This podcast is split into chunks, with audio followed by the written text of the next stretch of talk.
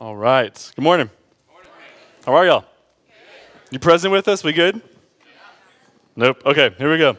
Uh, it is good to be here with you all this morning. Uh, my name is Tori. I'm one of the pastors here at the Well. Uh, so if you are new, um, it is very, very good to have you here with us. And uh, I'm excited to jump into our relationship series. I think that there's a lot of kind of fruit within this. And so let's go ahead and dive right in. Uh, if you have your Bibles, turn them to Ephesians chapter 5. Uh, that's where we're going to start off today. Today's topic is on that of marriage, okay? I want to say right up front if you are single or just dating, don't think that this topic does not apply to you. Uh, it is very, very applicable, as I hope that you will see as we navigate through this text. Uh, but Ephesians 5, uh, there should be a Bible under every second and third chair somewhere around you, so feel free to grab one of those if you don't have one. Uh, if you physically don't own a Bible, then please take and keep that. That's our gift to you. We want you to have the Word to be able to read it, and so please uh, take those home. Uh, you can also follow along on your smartphone. If you have the YouVersion, or some people call it the Bible app, underneath the tab section, click on Events, type in the Well Austin, and we have all the scripture laid out, places where you can take notes, things like that.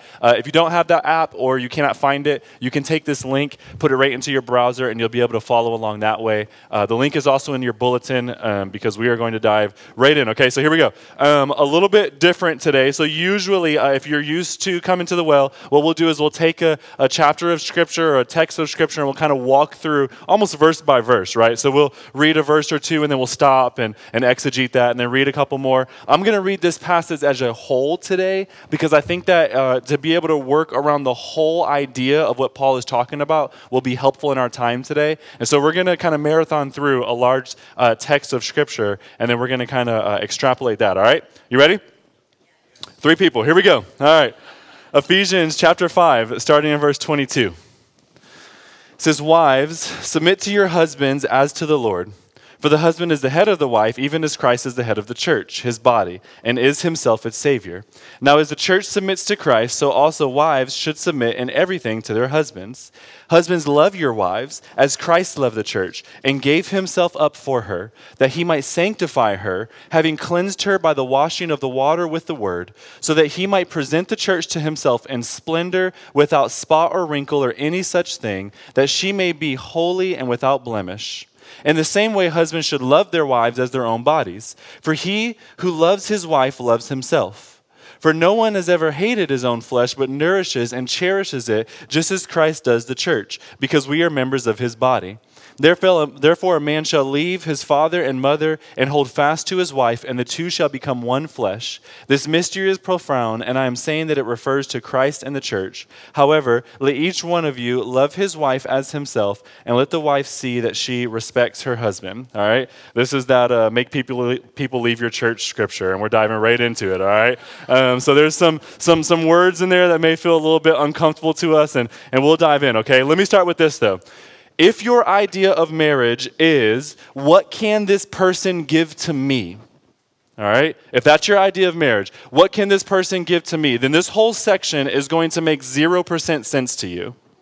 All right? I just want to start off in saying that. And this is the idea that I think most of us have when we uh, approach or come to marriage. If you're single, you're most likely trying to think or find a person who can fulfill you, who can satisfy you, who can bring you comfort, who can be emotional support, who can give you something right? If you're dating, that's probably what you're looking for in your boyfriend or your girlfriend. Hey, does this person give me something? Does this person satisfy me? Does, does he or she uh, fulfill me in some sort of way? If you're married, then you know better to think like that right? But it still doesn't stop you from thinking like that, right? Like you still think like that and, and, and you try to seek it in that way. And so notice that in this text of Scripture, both the husband and the wife are given a command that the other person is supposed to serve the other person, and there's no thought of reciprocity. Do you know what I mean by that? So, like it says, wives, serve your husbands, submit to your husbands, honor them, and then it doesn't say, and if you do that, then you will be happy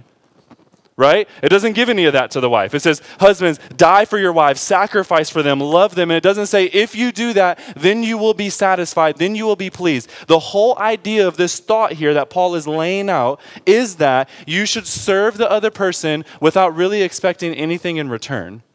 Because marriage is not about you, it's about the other person. And so, if it's about you, if that's your idea of marriage, which I think 98% of us in this room would say that's my idea of marriage, then this text really doesn't make a whole lot of sense in our minds because this text is very counter what we tend to think of, okay? And so, um, verse 22, right, it says, uh, Wives, explicit S word, your husband right? That's a right. There's a vulgar S word. I know it's a cuss word in our culture. Okay. Uh, matter of fact, last time we did a sermon on marriage, uh, I read this text, and then immediately three girls got up and walked out the room. All right? That's actually a bad word. They stormed out the room. And then when they were at the door, they like cussed at me with their eyes, okay? Because I know like this is a hard, hard. And so if this is something that's like, what in the world is going on? Here's what I'm going to ask you. Okay, I said the same thing last time. Stay with us, all right? Because scripture is going to lay out something that I think is very, very beautiful. It's just kind of hard to see. And so, but the whole idea of this with men and with women is that we should be serving without expecting from the other persons. Husbands, love your wives, die for your wives, and it does not not promise you any return. It does not promise you something. The Bible isn't you centered, the Bible is other centered. And this is important for us to think about when we come to marriage. See, Scripture sees marriage not as a means by which you are filled, but as a means by which you can help fill others. Okay? I say it again. Scripture does not see marriage as a means by which you can be filled, but as a means by which you can help fill and satisfy others. Are you tracking with that? Marriage is not self serving, it's not about what you can get. Marriage is self giving, it's about what you can give to somebody else. It's about honoring somebody else as, as lovely, as, as beautiful, as honorable, as respected. So, because of this, most of what we read about uh, in a marriage in Scripture sort of grates against our flesh in a very uncomfortable way because it calls us to do things that we're uncomfortable with. In fact, Scripture often calls us to die for the sake of our spouse with no promise of return, to submit to the sake of our spouse with no promise of return. And so now all the single people are like, man, praise the Lord, I'm not married, right? Because the Bible recognizes that marriage is, in and of itself, a selfless act. It recognizes that this is actually an opportunity not for you to be fulfilled, but for you to die. And that's actually the call of the gospel, too. It's not about getting what you want, but it's about giving to somebody else, blessing them, cherishing them, pleasing them, exalting them, loving them, honoring them, thinking of another person more and better than you even think of yourself. This is the heart of marriage, which, by the way, is the heart of the gospel, too. If you know the gospel, if you're, if you're used to seeing that, that's exactly what Jesus did for us. That's why marriage represents the gospel so well, okay? But we'll get on that more in a second. But if your idea of marriage is a selfish mindset, then you're going to be disappointed, even in this sermon today, because I don't think that scripture lays that out. But I also think you're just going to be disappointed in life because you're going to expect them to satisfy you and give you something that they could never, ever give you. And I think that's the reason why we see so much turmoil in marriage today, okay? Now, you may say, in this awesome introduction, that's a great introduction, right? Everybody excited now? Woohoo, right? You may say, well, then why, why in the world would I ever get married? Why would I ever get married? And that's a very fair question, okay? Tim Keller says this You only discover happiness after each of you has put the happiness of your spouse ahead of your own in a sustained way in response to what Jesus has done for you. Some will ask, if I put the happiness of my spouse ahead of my own needs, then what do I get out of it? The answer is happiness. This is what you get. But a happiness through serving others, check, rather than using them. That's a great word. Even think about the call of the gospel. Okay, go back to uh, the gospel of Mark, chapter 8. So in Mark chapter 8, um, Jesus is talking to his disciples, and in verse 35, uh, actually, let's start here in verse 34. He says this And calling the crowd to him with his disciples, he said to them, If anyone would come after me, let him deny himself and take up his cross and follow me. Now look, for whoever would save his life will lose it, but whoever loses his life for my sake and the gospel's will save it. If you try to hold on to your happiness, if you try to hold on to your life, to your vitality, then you will only lose it in the end. If that's what you think about the gospel, if I want to get, I want to receive, and I'm going to hold on to my life, then scripture says that you will actually lose your life in the end. However, if you give your life away for the Lord's and for the sake of the gospel, then you will gain your happiness, you will gain your vitality, and ironically, that very life that you gave up, you'll gain back, but so much more full. If you save your life, you'll lose it. If you lose your life, you'll save it. That's the heart of the gospel, right? And the same is true in marriage. The exact same thing true as marriage. If you are only self serving, then you are going to lose your marriage. Now, maybe not divorce, but you're not going to have a, a, a, vital, a thriving, an awesome marriage the way that Scripture wants you to have an awesome marriage. You'll just have a sustaining one only, like a lot of people in their relationship with the Lord. It's sustaining only because they don't know how to surrender their life, how to lose their life for the sake of the gospel. And so the same is true in marriage. If we lay down our life for the other, though, you'll see your marriage explode with this beautiful intimacy and this joy. Each of you trying to out honor the other person is really what begins to happen. The, the laying down of your life, by the way, is not easy. Okay? Are y'all checking with that? Like, the, like this is not an easy thing. It's not like, oh yeah, I just lay down my life for the other person. That's it. No big deal, right? Like that's not how it works. This is hard, but what will happen is the gospel will shine through this hard uh, uh, season, this, this, this hardness, and it will make it beautiful, it will make it good. And so let me say one more thing too before we dive into the, the roles in marriage. Uh, you can't just go into marriage expecting to receive. Like, I'm going to give so that I will receive. That's still selfish, right? Like, I, like I, I, think, I think that goes without saying, but I think that kind of, we play this reverse psychology on ourselves sometimes, you know? Like we're going to trick ourselves and trick God, therefore, somehow. But like, we have to actually want the other person's glory. We have to actually give to them. And so it's just like the gospel. We don't chase Jesus because of what he can give us, we chase Jesus because of who he is. The beautiful thing, though, is that when we find Jesus, we realize all of the beauty of coming into the gospel, all of these things that he can give us. But that's not why we chase him. If that were, then we were not making him God, we were making what he can give us God. And the same is true in marriage. You can't just be trying to receive from your spouse. You're not loving them. You're not honoring them. You're making the gift that they can give you the honorable thing. But you have to actually want to highlight, to, to make much of your spouse in some way. You have to want to see your spouse reach their fullness in Christ, is what it is. And through this is where you'll find great happiness. Okay, so wives, in light of all of this, all right, Paul starts with you first in Ephesians 5. In light of all of this, what is it that you can give to your husband? If marriage is truly about giving to the other person, about honoring the other person, about highlighting the other person, about ridding yourself completely of who you are, then what does Scripture say is one of the main things that you can give to your husband? And it's this word submission, the vulgar S word, all right? Um, I think that this is a, a way that you can esteem him as worthy, as valuable, as honorable, okay? Submission in our culture, unfortunately, has been hijacked to mean something very different than what it actually means.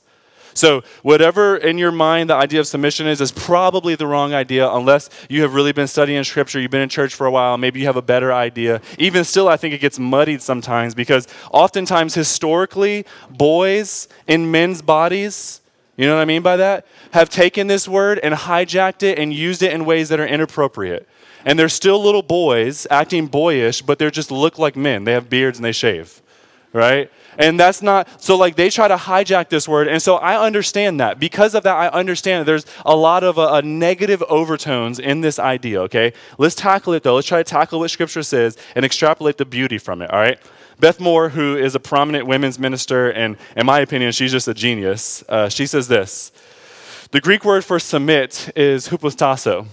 Hupo means under, and tasso means to place in order. The compound word hupotasso means to place under or in an orderly fashion. Paul didn't dislike women, he liked order. He advocated order in the church, order in the government, order in the business, and yes, order in the home. Paul regarded husbands and wives as spiritual equals, but with functional difference. Okay? Now, let me tell you what submission is not. All right? Submission is not obedience.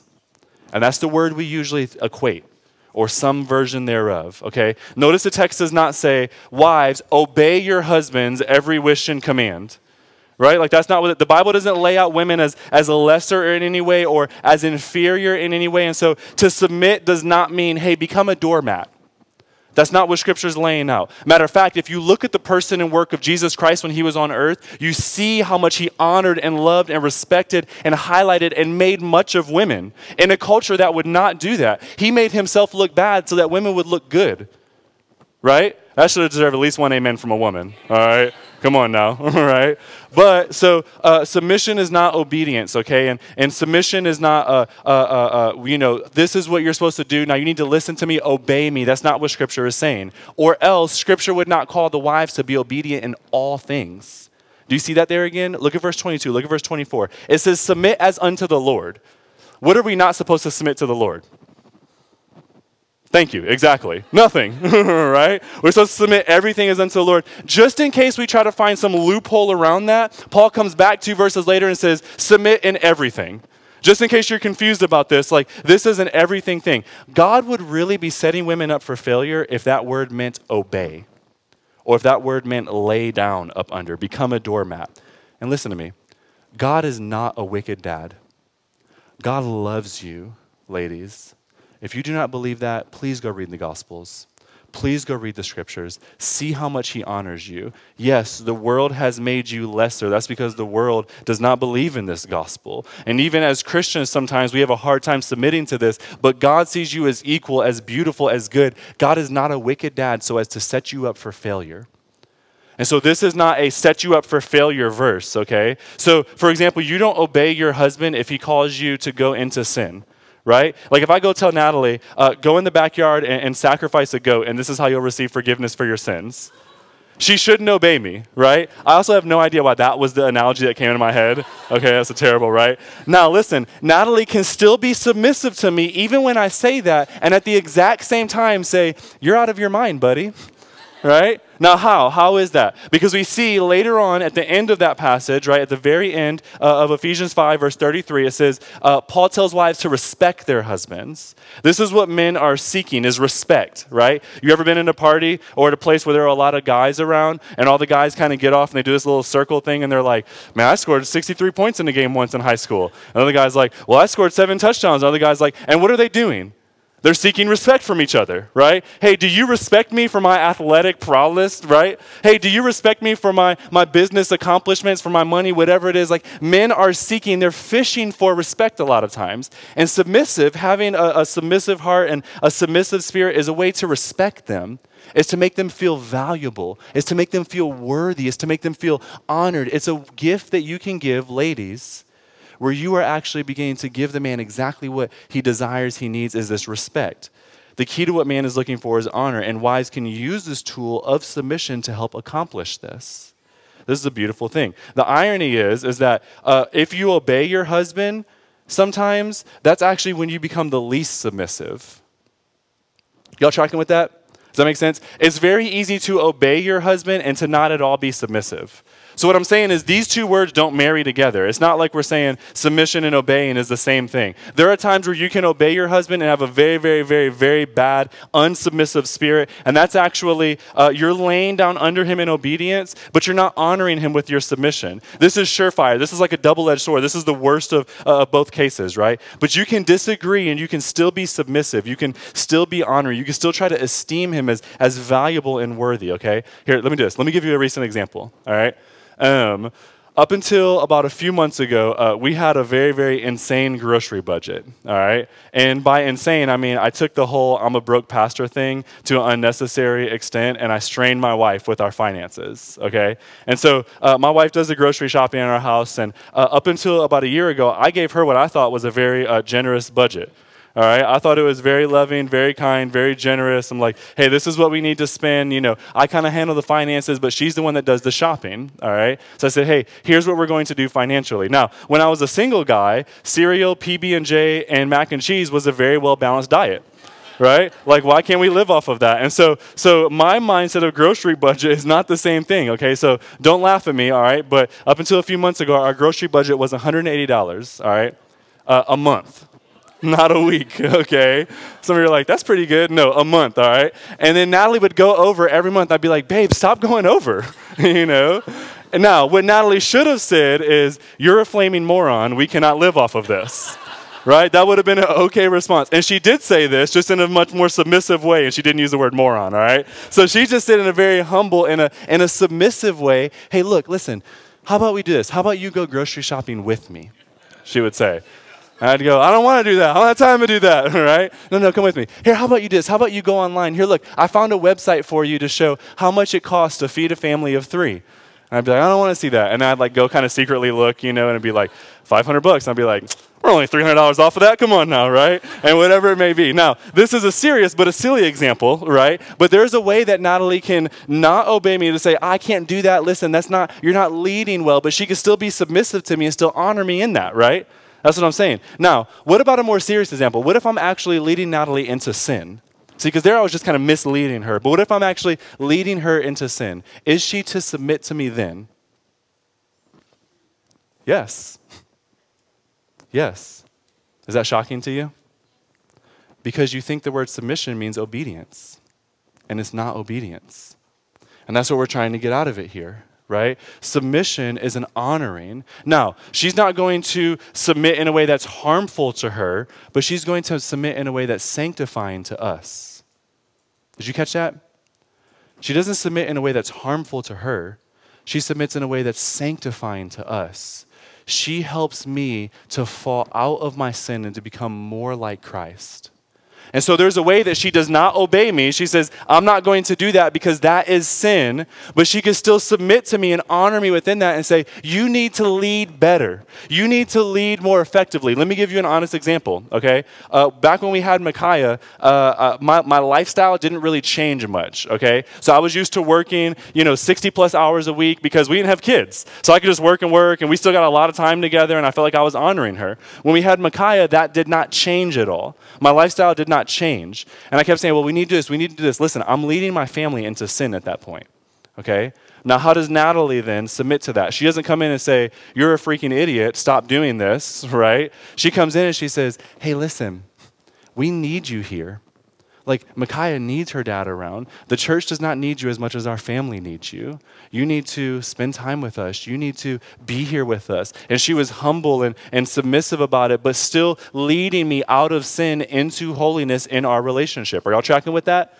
And so submission is not this idea of obedience, okay? And that's what we tend to think it is. Submission is this idea where you are going to find the husband, ladies, and you're going to try to push him into the leader that he is meant to be in Christ.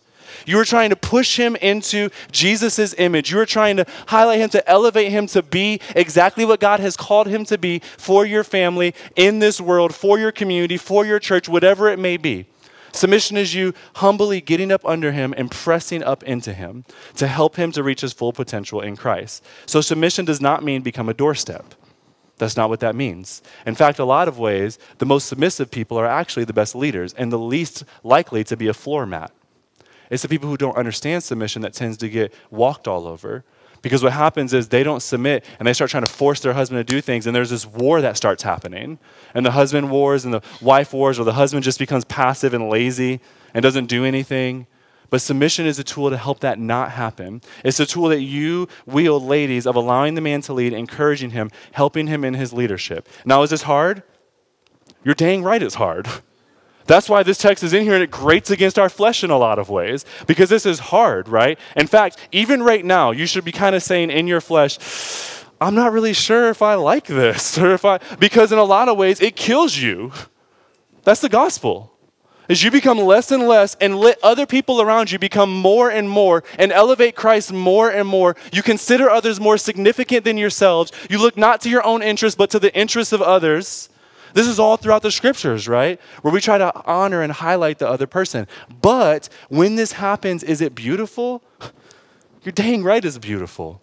It's a beautiful thing. When you see marriages that operate like this, you're going to see something that's revolutionary. The wife doesn't feel lesser, she feels greater than before. The husband doesn't feel like a loser or passive. He, he, he charges ahead, he leads well. There's beauty in marriages that are done right, okay? So listen, Submission is one of the keys. It's one of the tools that you, that you ladies have to show off the beauty of the gospel to your husbands. Okay? Track with me here, don't lose me. Jesus is in submission to the Father, and that's a beautiful thing. Nobody says, ah, I don't really like that. I don't really like that. Jesus is in submission to the Father. All of Scripture makes that very, very plain. Jesus says that about himself. And the Holy Spirit is in submission to Christ and to the Father as well. And so there is submission within the Trinity where the other person of the Trinity is trying to highlight the value, the worthiness, the honor of the other person of the Trinity. So Christ is always trying to highlight and to point to and to exalt and say, Look at the Father. Look at how awesome He is. Look at how great He is. And on and on and on and on and on. The Holy Spirit is always trying to highlight Christ, so much so that we forget the Holy Spirit is even a person of the Trinity. Even though he's the one that wrote the scriptures through man, we even forget about him because of how much he tries to point to Christ. And Christ points to the Father. There's submission within the Trinity.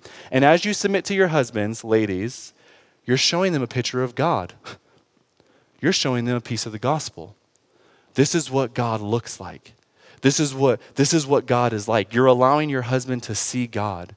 Are you tracking with me there? You're allowing your husband to see the beauty of the Father. This is why in 1 Peter chapter 3 verse 1 it says, "Ladies, wives, submit to your husbands, and if they're unbelieving, so it's calling you to submit to somebody who doesn't even know Jesus. If they're unbelieving, your submissiveness may win them over." Is what the text says.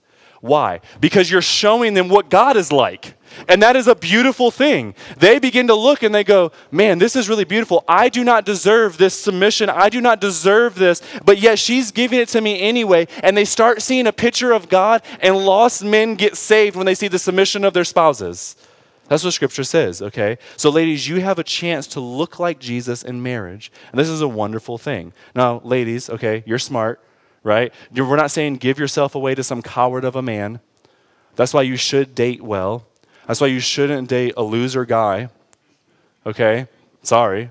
If you're a loser guy, stop. Love Jesus, okay? And then find yourself a good lady. I mean that, right? Submission, okay, is at the same time, though, the tool that you can use to take a loser guy and to make him like Jesus. That's exactly what submission does is it helps us become more like Christ. Look, in a lot of ways I'm a loser guy to my wife. But in her submissiveness, in her honoring me, she's, all, she's forcing me to become more and more and more like Jesus. This is a beautiful thing, and it's beautiful for our marriage. And this is going to make a whole lot more sense when you hear the guys' version of this. All right? Guys, you ready? Here we go. Gird up your loins, all right? Um, men, listen to me very, very clearly, okay? Scripture gives you a hard task, straight up. Scripture gives you a hard task. Ladies, if you think submission is hard, look at what it calls for the guys to do. All right? Scripture calls you men, look at Ephesians 5. You can glance through that text again, to die for your bride, to sacrifice for your bride, to give everything that you have for your bride. That's what scripture calls over and over. Die like Christ died for the church, which let me mind you, Jesus did not just die and just die on a cross. He actually took on the wrath of God for his bride. So he says, die like that. Do what it takes to protect, to love, to give yourself to your spouse. If you go into marriage thinking it's about getting something, then this text makes it plainly obvious that it's not. that you are supposed to die. You're supposed to give something. That's what marriage is. It's about your wives. So, husbands, die, sacrifice, lay down your life, spiritually wash her with the word, scripture says. What does that mean? It means don't be passive, be active in y'all's spiritual journey together. Do something. Make sure she's loving Jesus more. She's knowing Jesus more. Do what it takes to try to help her to understand this beauty of the gospel. Die for her, even to the extent of giving up your whole life. Love your wives. Give everything that you have to her. See, ladies, it would be really easy to be submissive to a guy that acts like that, right? So a guy gives himself completely and fully. You, you would want to honor him. You would go, I, I have nothing. Why, why do you keep honoring me? I want to honor you, right? And so Paul is laying out an ideal. And this is hard because we are not ideal people, we are sinful people but we try to operate in the ideal. We try to walk into holiness with God, right? So, look, man, you get nothing. You need to give everything for your woman or for your future woman, okay? If, if you aren't married, if you're single and you want to be married, then learn how to be completely selfless because that's what marriage is about. Is you being completely selfless for another person. It means sacrifice for your wives, okay? Like even think about that word sacrifice, right? What does the word sacrifice mean? Like use that word in a sentence. I sacrificed a lamb, all right? I don't know, goats, lambs, I don't know what's up with me today, all right? Does that mean I gave a little bit of the lamb? No, right? Apparently, you guys don't know what sacrifice is, right? Did I give a little bit of the lamb? No, the lamb is dead, okay? I gave all of the lamb. I sacrificed it. I gave all of it. So when Paul says sacrifice yourself, he's saying give all of yourself. Die. Do what it takes. Give all of yourself to your spouse, okay? Look, the ladies are all nodding their heads. I saw y'all, all right? A minute ago, it was like kind of uncomfortable. Now you're like, listen, babe, listen, right? Beth Moore said that God desires order, okay? And this is true. So, husbands, you're supposed to be the leader of your household, scripture says. The, the head of your wife is what we read there, right? But what does biblical leadership actually look like, okay? So, go to Mark chapter 10. So, Mark chapter 10, verse 42 through 45. And Jesus called them to him and said to them, You know that those who are considered rulers of the Gentiles lord it over them, and their great ones exercise authority over them. Okay, let me stop. You know those who are not believers, that's what Jesus is saying, they view leadership as having authority, as being in power, in charge. They, they rule, they demand, they do things. But it shall not be so amongst you. But whoever should be great amongst you must be your servant, and whoever will be first among you must be slave of all.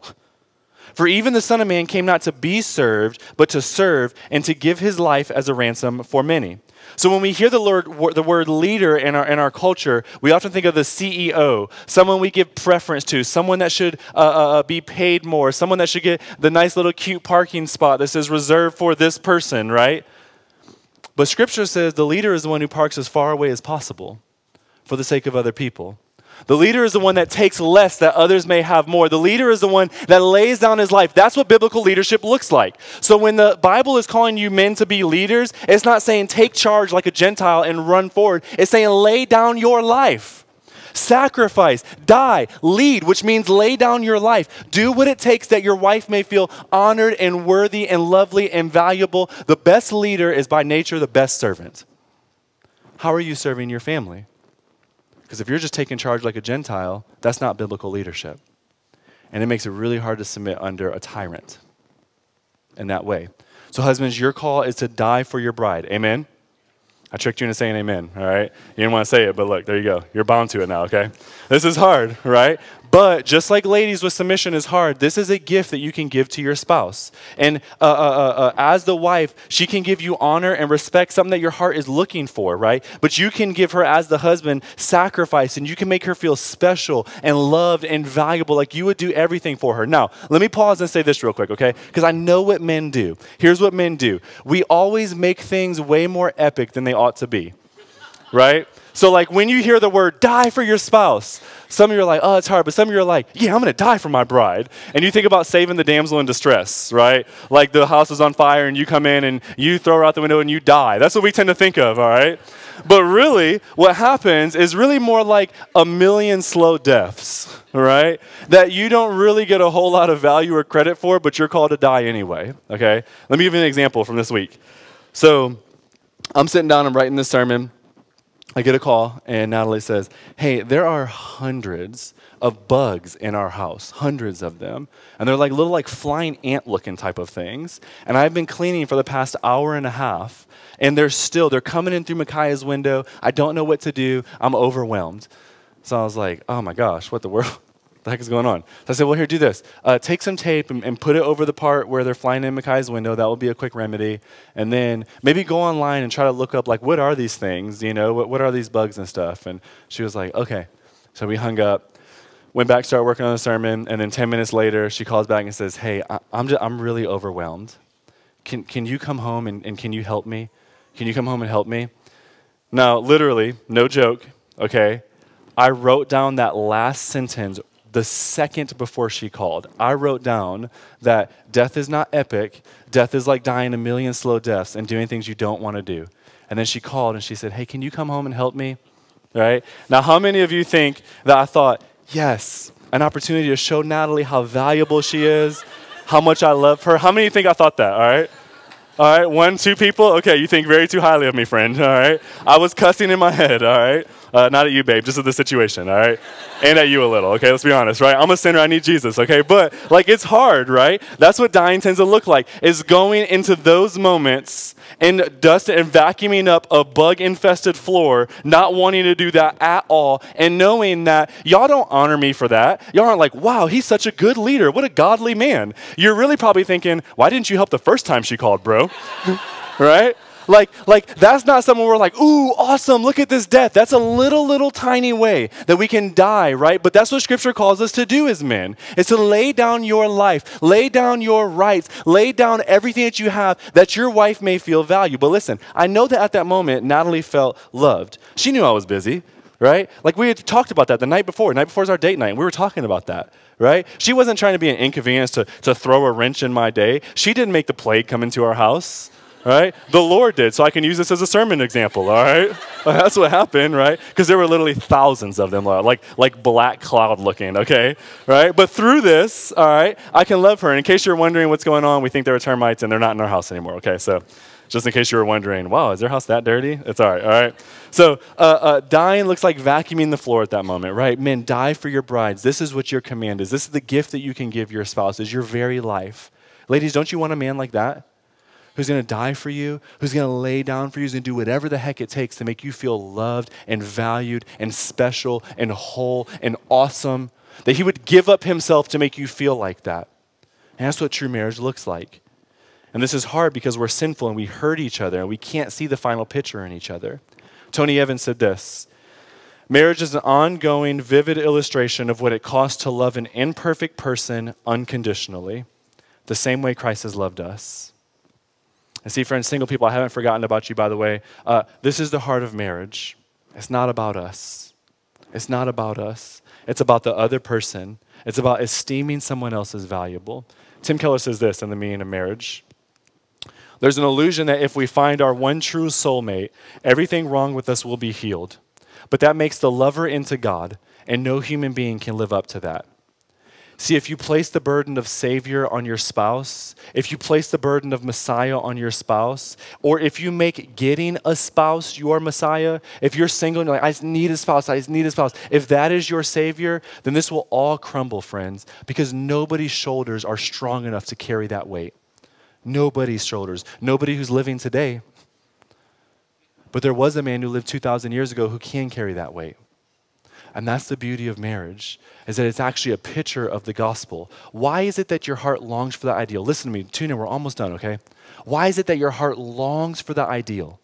Why is that? Why is it that your heart always looks for the idea in your spouse or, or, or, your, or your future spouse? If you're single, why do you feel like you need this so much? If you're married, why do you always get so disappointed when your spouse fails you? Even more disappointed than you get with other people. Why is it that your heart has this, this angst inside of you? It's because of what marriage represents, friends. It's the gospel. That's what Ephesians 5 says. Paul says marriage represents Christ and the church. This mystery is profound. We had Andrew read Genesis 2 today. The very first thing thing that God said to man and woman is that the two shall become one flesh. And Paul says what God was talking about there was not just that union, but it was the union of Christ and the church. Marriage is a foreshadow of the greater thing that we have in Jesus. This is beautiful. It shows what our hearts were made for, which is marriage, but it's marriage with our ultimate husband, Jesus. That's what our hearts were made for. That's why you long for it so much. That's why you want to see it so desperately in your spouse. Because your heart was made for something greater than your spouse or something greater than your potential spouse. It was made for Jesus, your true and ultimate spouse, for the King of the world, for your true husband. Revelation 19, 20, and 21 they're all about us as the church being married to Jesus one day. And we don't have time to read it, but I would encourage you to go look at that. It calls us the bride of Christ over and over and over again, to be wed to Him one day. Marriage is nothing more than a foreshadow of something greater to come. Marriage stimulates your heart's longing for the ideal. Marriage uh, uh, stirs up your imagination about the future. Your heart starts thirsting after the true thing, which is Jesus. Because, see, listen, ladies, Jesus submitted himself to us, did he not? Jesus submitted himself to our sin. The sinless man became sin that we might find fullness in God.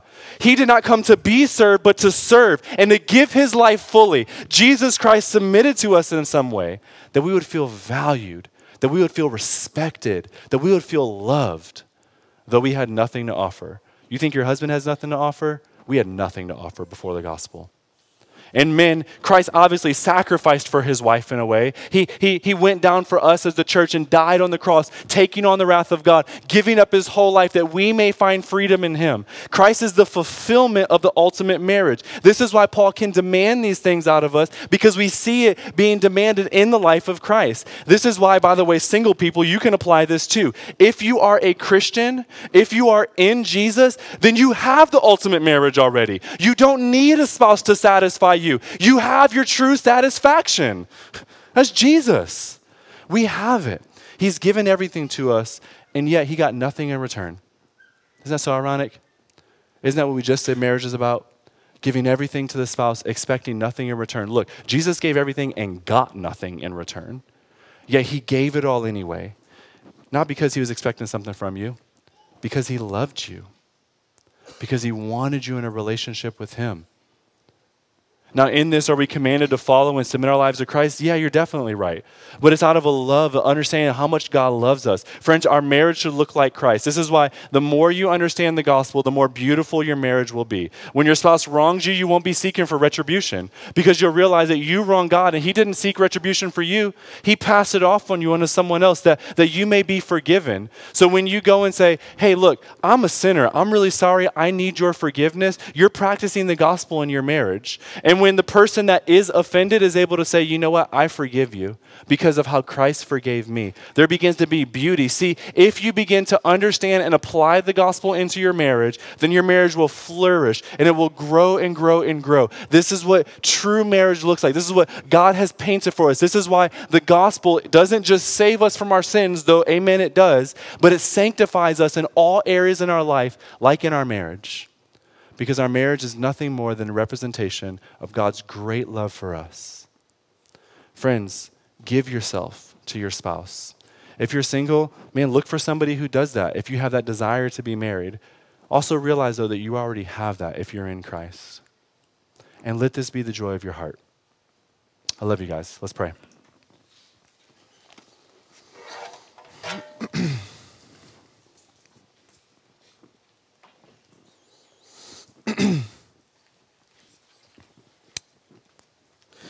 God, I thank you that marriage helps us to come alive and to find our ultimate in you. Jesus, we want to be more like you. We want to see you more.